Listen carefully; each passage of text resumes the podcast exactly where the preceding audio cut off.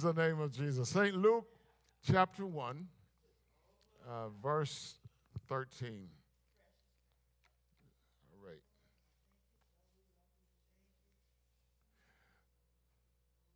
I am sorry, it is not chapter 1. It is chapter 2, verse 13. I wrote the wrong chapter down. And suddenly there was with the angel a multitude of the heavenly host praising God and saying, Glory to God in the highest, and on earth peace, goodwill toward men. Amen. I want to use for a, a thought today, a topic today, making peace in a complex world with complex lives and complex people. Making peace in a complex world with complex, complex lives and complex people. Amen? Are you hearing me okay? All right. Lord, thank you for this opportunity to, to proclaim your word. Thank you, God, for your word that does not return to you void, but accomplishes all that you desire. Thank you for your word that you prosper in the things that you sent it to. So thank you for sending your word to us today, and thank you for what your word will accomplish in our lives. Speak to us now. Father, we need to hear from you. I pray for a fresh anointing of your spirit, Lord, that I will communicate this message the way you've given it to me, Lord God, and that I won't go beyond any boundaries that I don't need to go beyond, and only say what you want me to say. In Jesus' name, amen. Amen. Hallelujah. Making peace. Making peace in a complex world with complex lives and complex people. I believe everybody would agree with me that we live in a complex world. Yeah. We even have complex lives. And we live among and deal with people who are complex. Amen. Amen. Yeah, you look around, com- the complexity is everywhere. The dog is complex, the cat is complex, the cow is complex, the horse is complex. I mean, we're living in some complex times. Yeah. It seems that long gone are the days of simplicity. Yeah not just in America, but in many parts of the world. But you know, when you really think about it and you really research this, you realize that in every generation there are complexities that people have to deal with. Uh, so it's not really something that's new. Solomon says there is nothing new under the sun.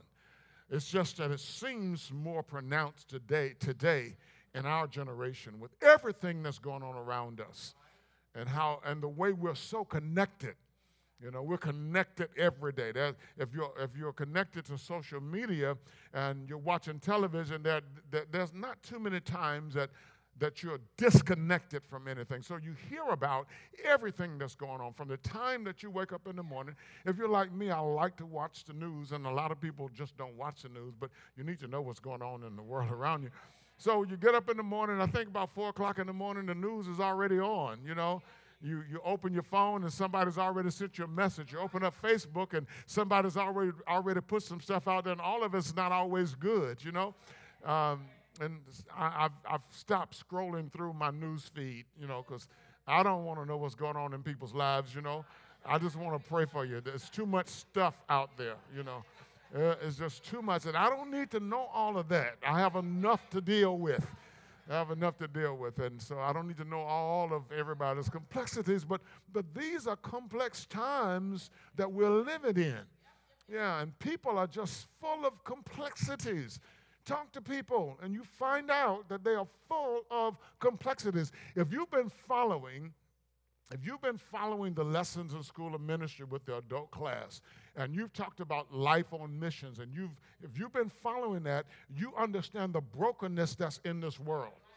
Yeah, you understand that, that you're broken. You understand that people are broken. And all of this is a part of the complexities that are, that's going on in this world around us. I was talking with uh, uh, Pastor Garcia down in, in Dominican Republic, our pastor down there, just the other day, and he was sharing some things with me about the same issue. And then, then, then Friday, another brother called me, and he started talking about some things, and he asked me to call him back on Saturday, but uh, I was like, I don't need to hear this. I, I'm, I don't need to hear that. So I hadn't called him back yet because some things I can't fix. Amen. You know. And but complexities are all around us. They're all around us. And even in the congregation of believers. Even among those of us who say that we love Jesus and we follow Jesus, we are complex people and we're going through some complex times in our lives. These complexities work against peace. They work against peace. They disturb peace. Yeah, if you have it, the complexities will disturb your peace. Yeah, yeah. And and and and and complexities bring conflict. And they bring confusion. Yeah, yeah, yeah. They do. They do. That, that's why it's good to disconnect from things, you know. Some things you don't need to know.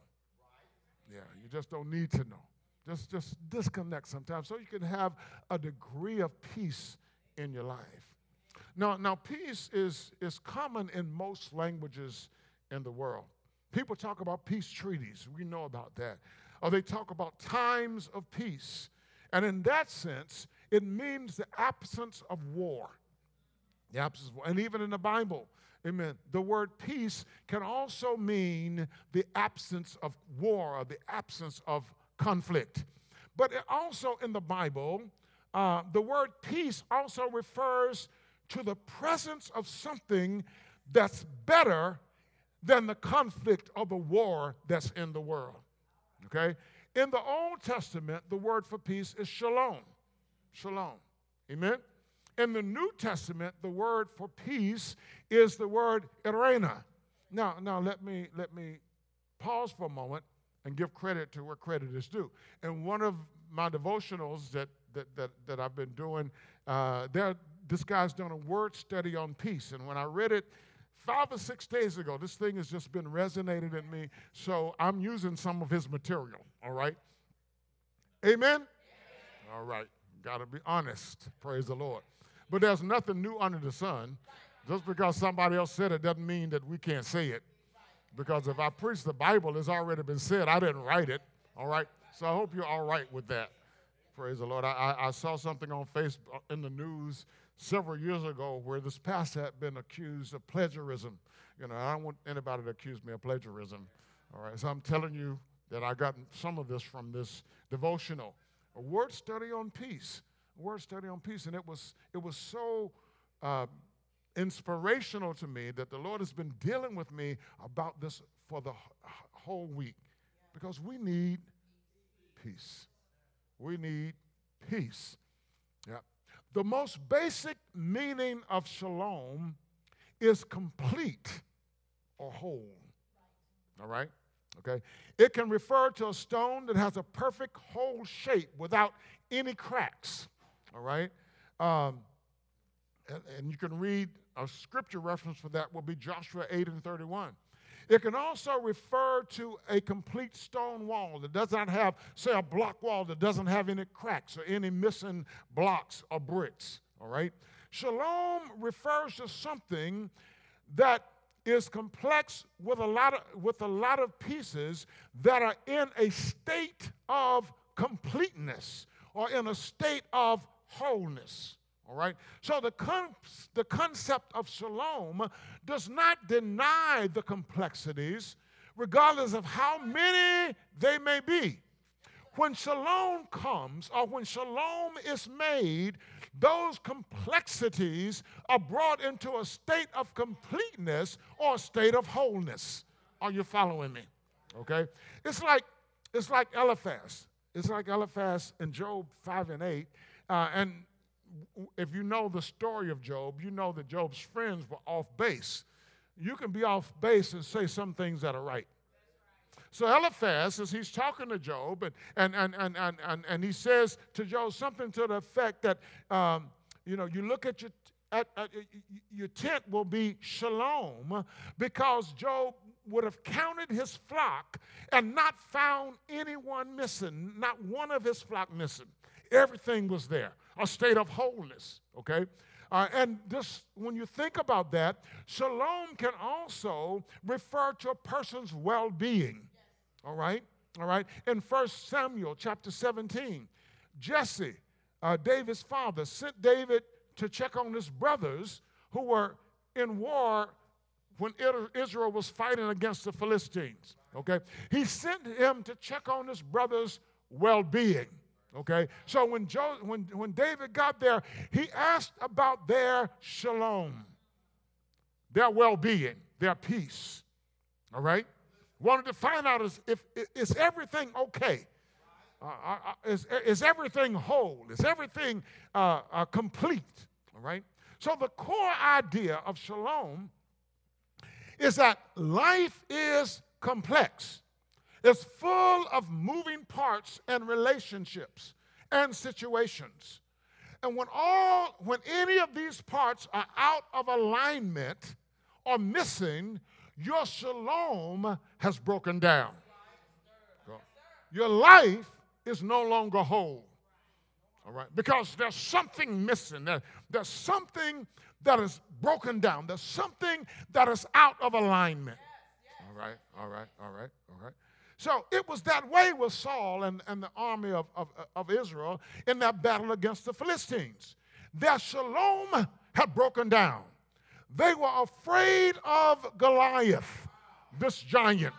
Yeah, yeah, yeah. They were crippled with fear because they didn't feel like anyone could come up against Goliath. All right? They didn't know what to do. They didn't know what to do. Their shalom had been shattered, broken into pieces. When your shalom has been shattered, it needs to be restored.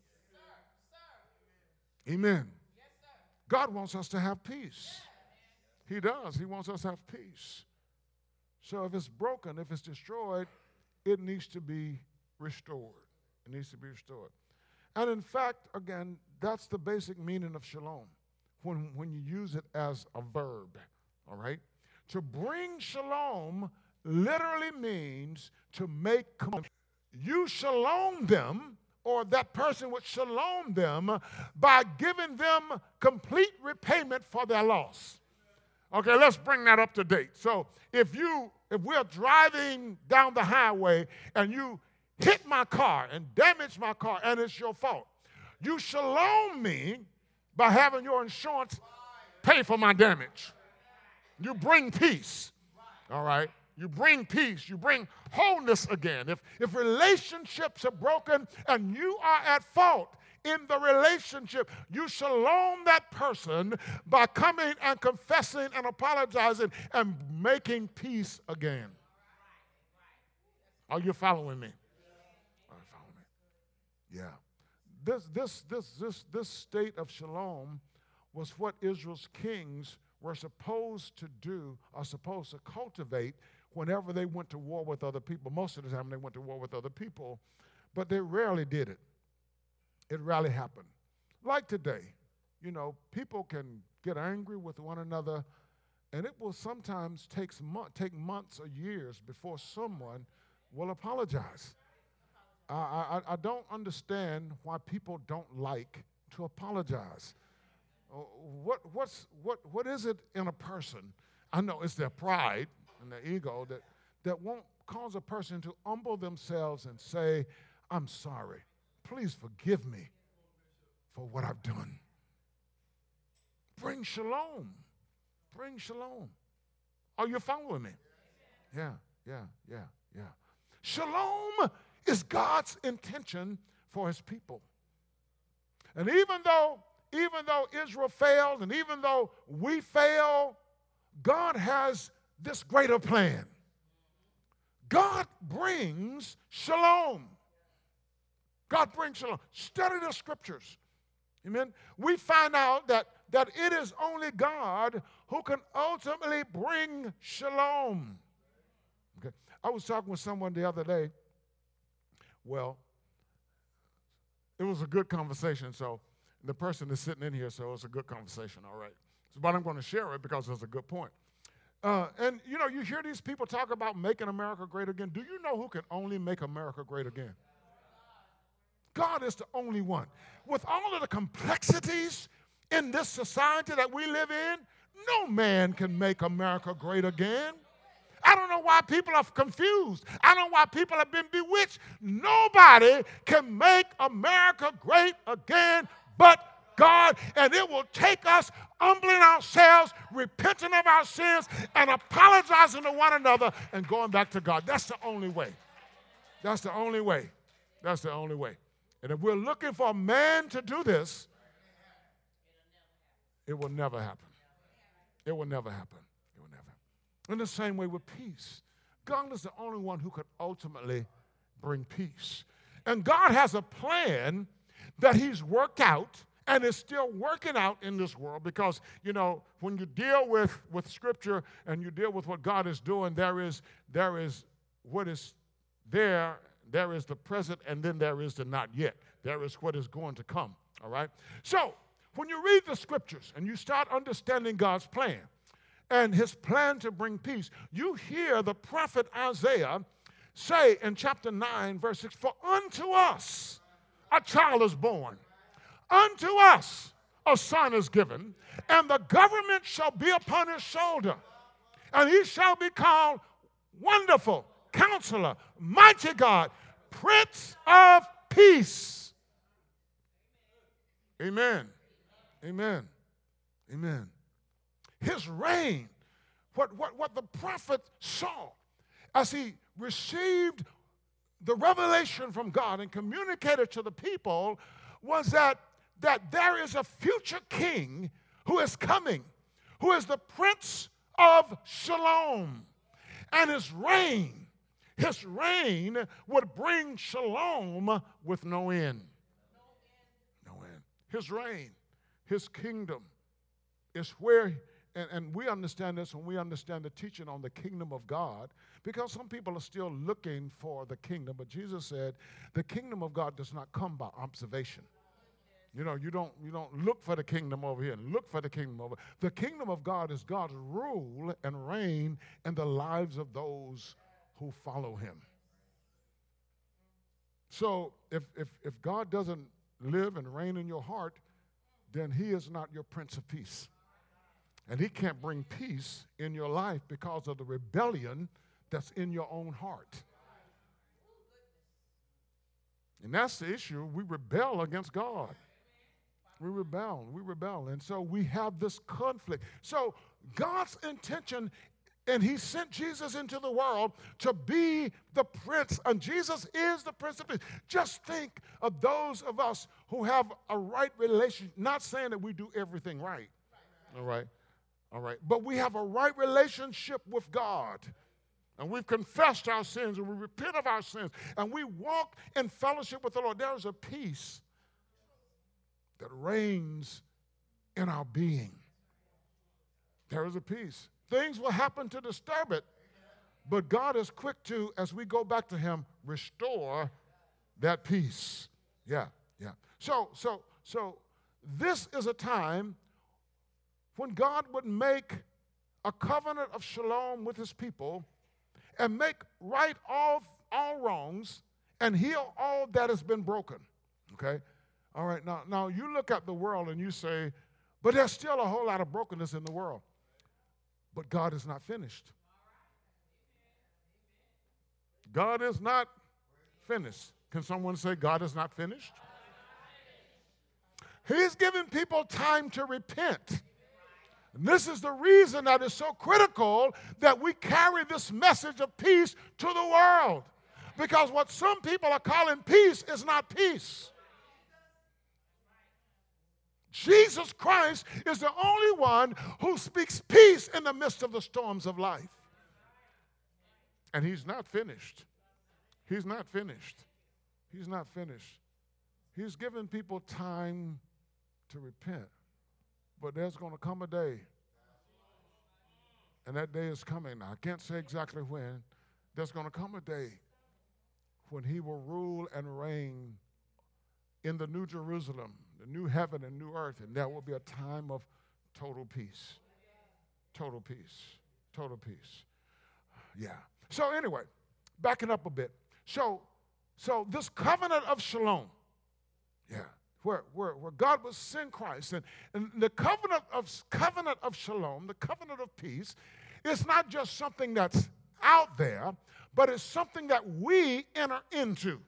We enter into this covenant of peace with the Lord Jesus Christ. Now, you notice that when Jesus' birth was announced, uh, it was the arrival of Eirene, which is the Greek word for peace. And the angel said, Glory to God in the highest, and on earth, what? Peace toward men among men.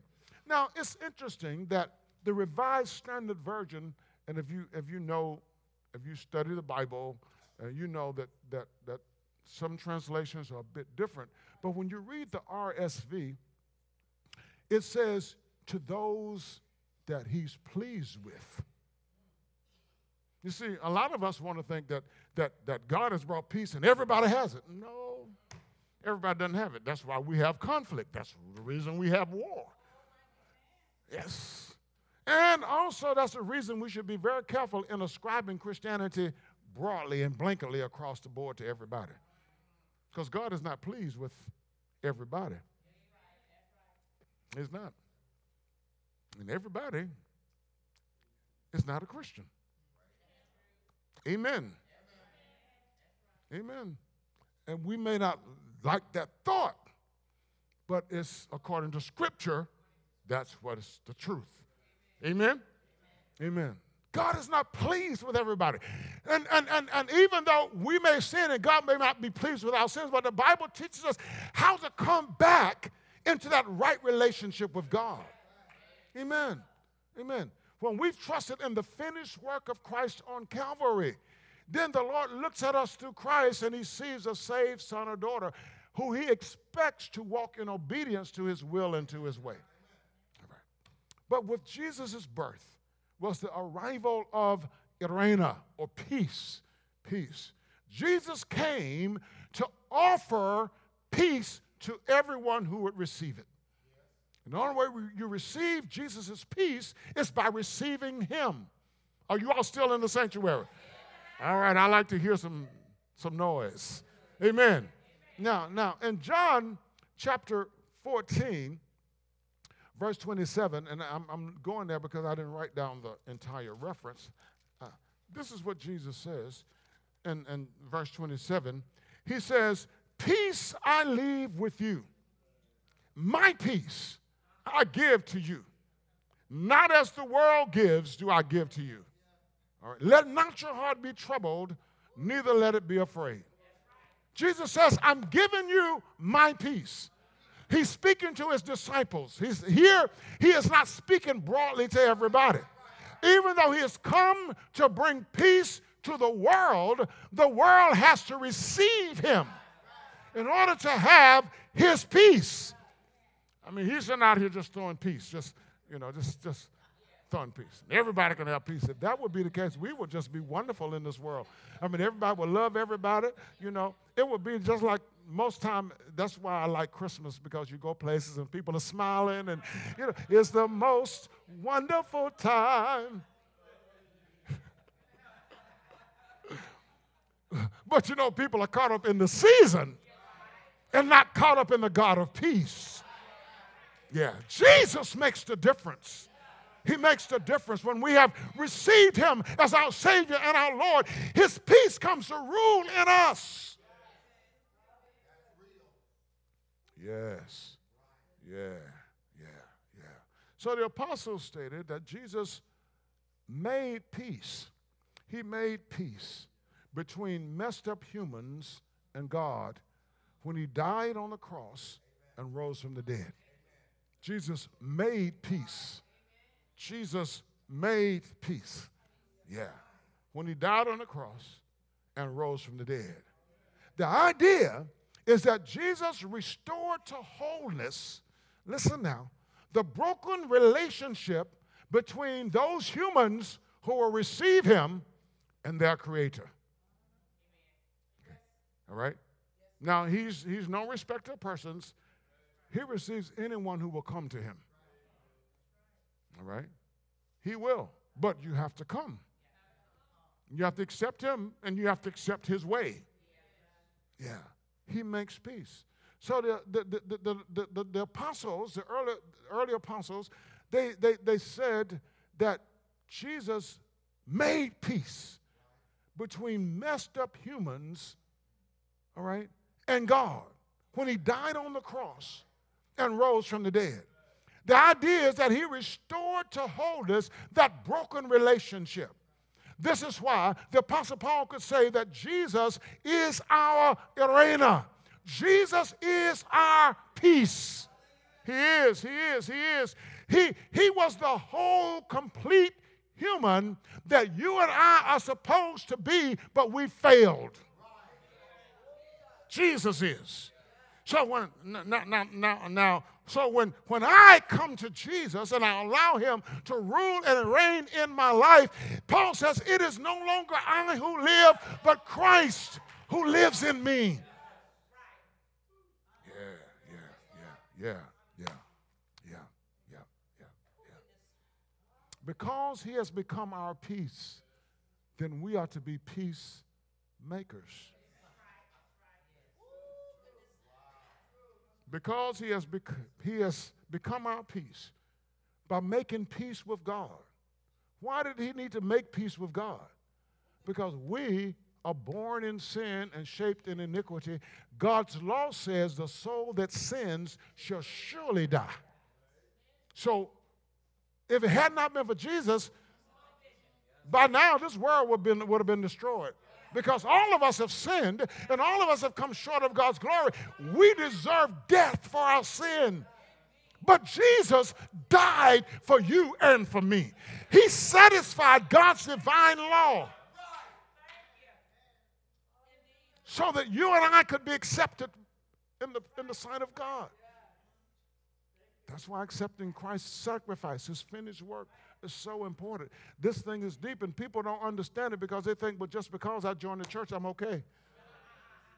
No, you're not okay just because you're a member of a church. You can be a member of a church and still lost. It's Jesus Christ.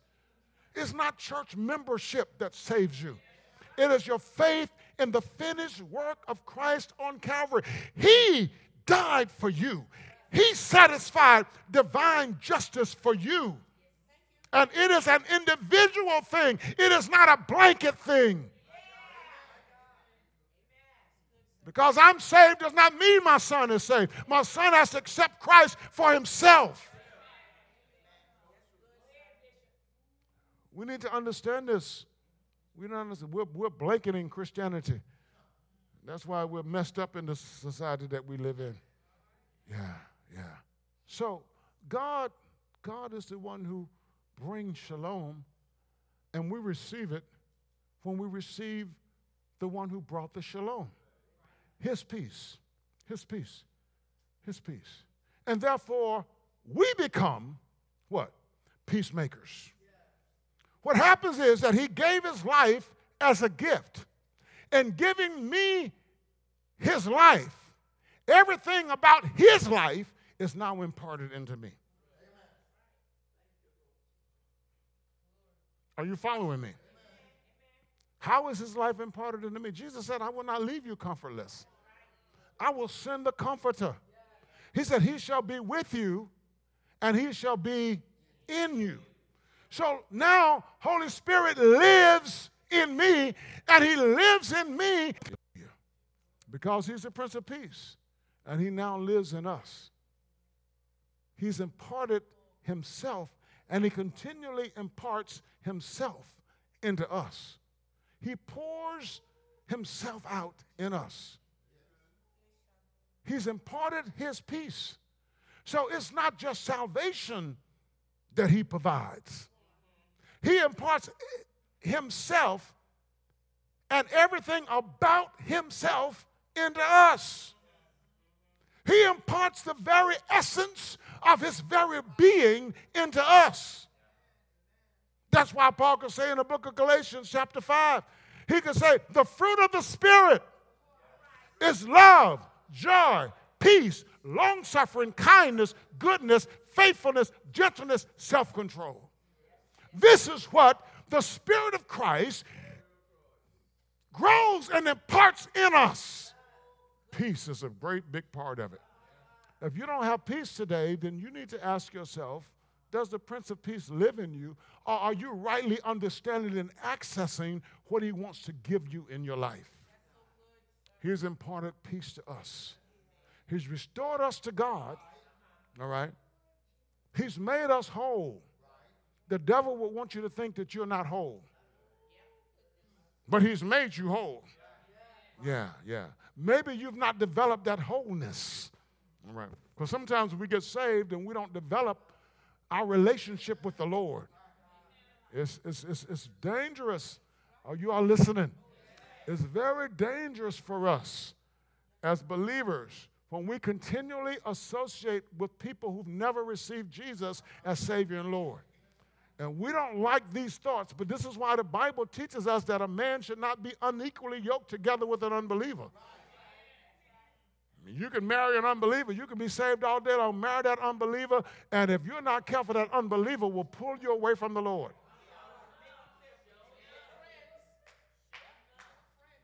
They want you going places. They want you doing things that you know you shouldn't be doing. You know, you want to go to worship on Sunday. They, they don't. They want to stay in the bed and want you to stay in the bed with them.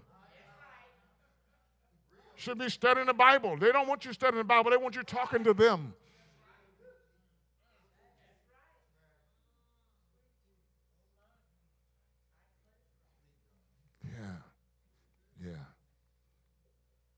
He imparts, he imparts peace along with everything else. Maybe next Sunday I'll talk about the joy, but the peace is today.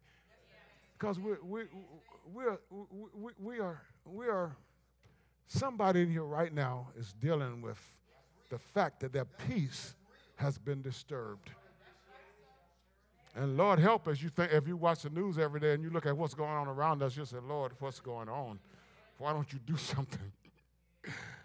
But in the midst of it all, God wants you to have amen. Amen. Yeah, yeah. So, so, so, yeah, yeah, yeah. He has imparted his peace. This means that, that, that as followers of Jesus Christ, we are now called to create peace. Are we listening? We're now called to create peace. Yeah. Now, it's difficult for us being human beings, but, but you got to deal with where you are with your peace in the Lord. Because things are going to happen. In the fellowship of believers, things will happen. You will have planned an event, and the pastor will come and do something different, and now your peace has been disturbed. I had this thing all laid out, and pastor just, just upset the apple cart. So, how do you deal with it? It's the peace that rests in your heart. It's a peace that's right. I like talking to Brother Minor because Brother Minor will have you laughing. He, said, Bishop, it's going to be all right. Ha, ha, ha, ha, ha.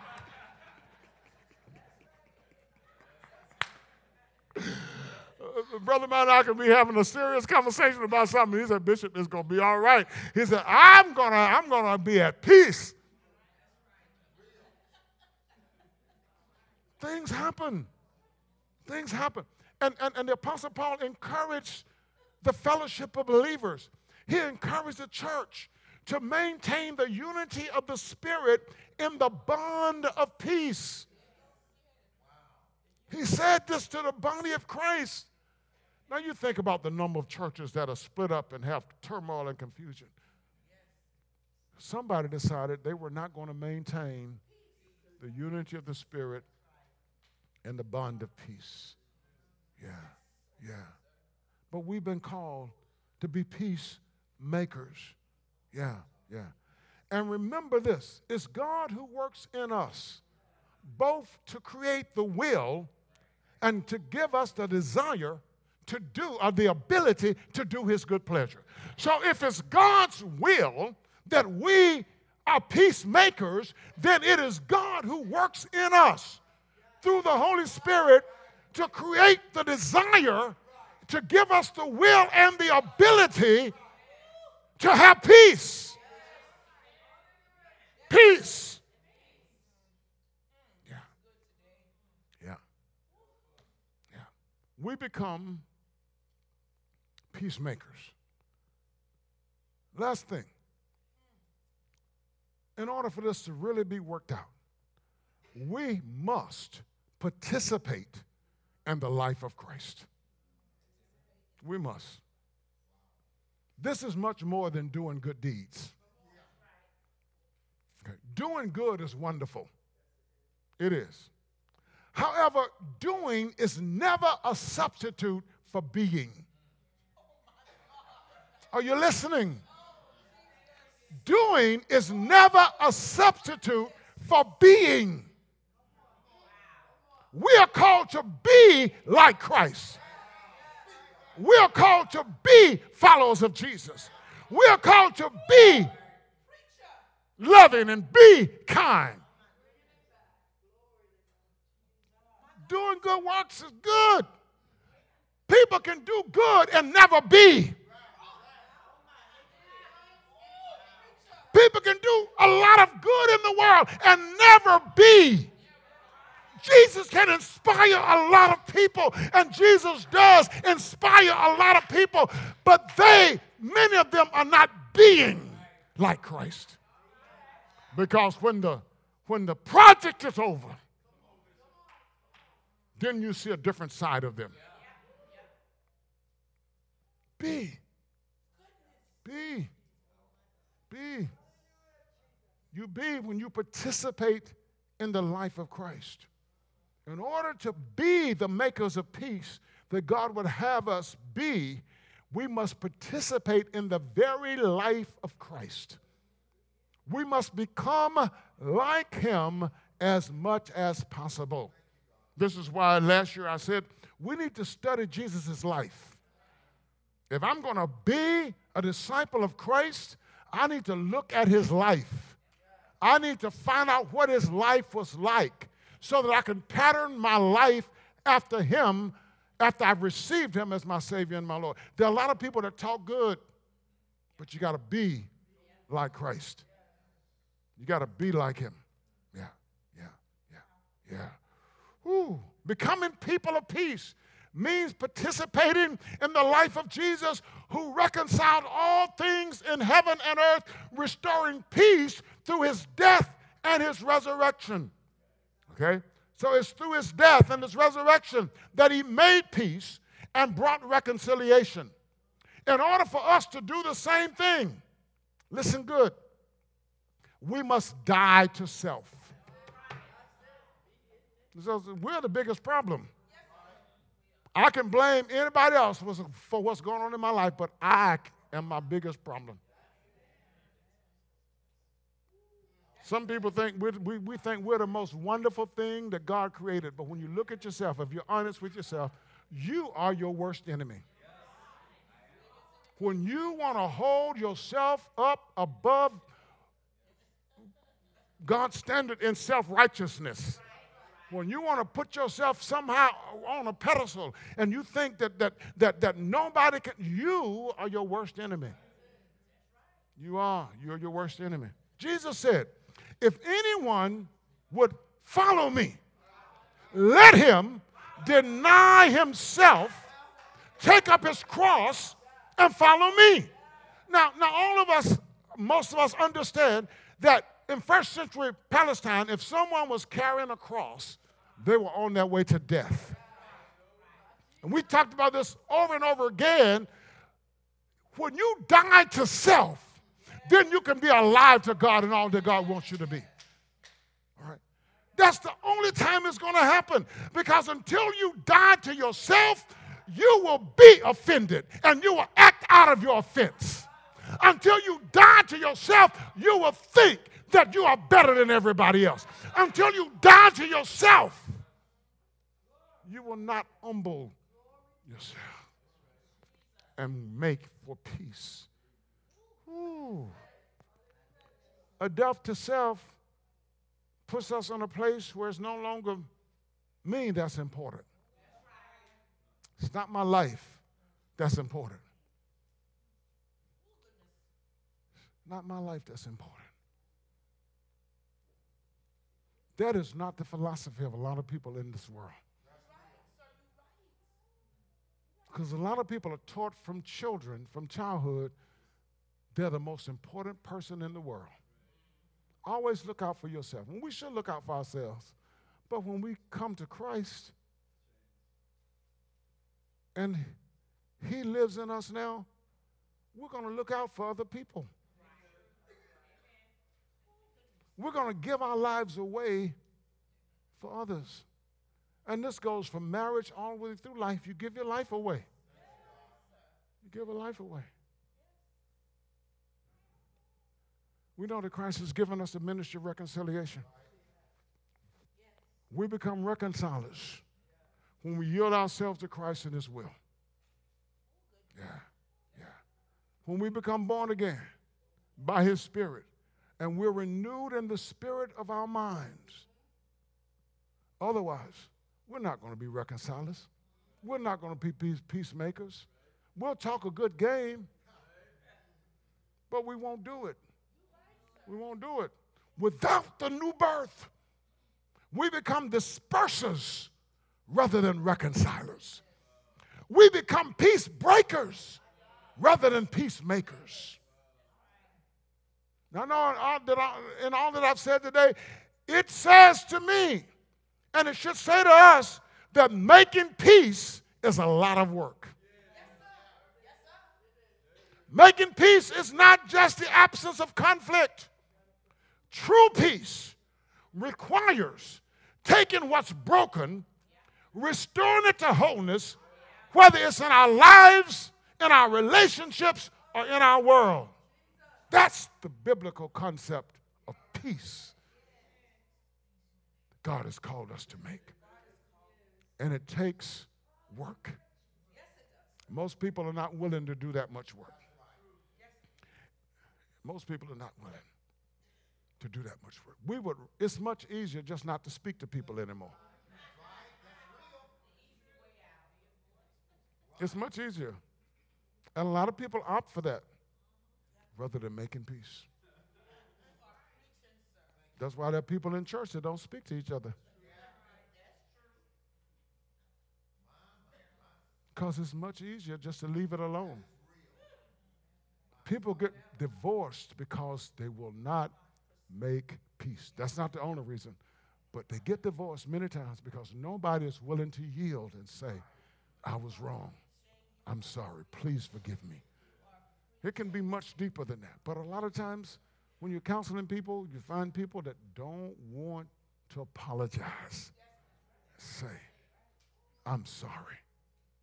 Please forgive me.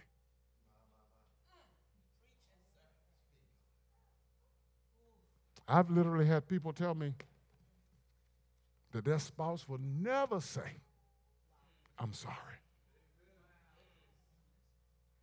Hmm. But we are supposed to be peacemakers. This Christmas, we sing about the Prince of Peace. Does his peace rule in your life? Let's stand.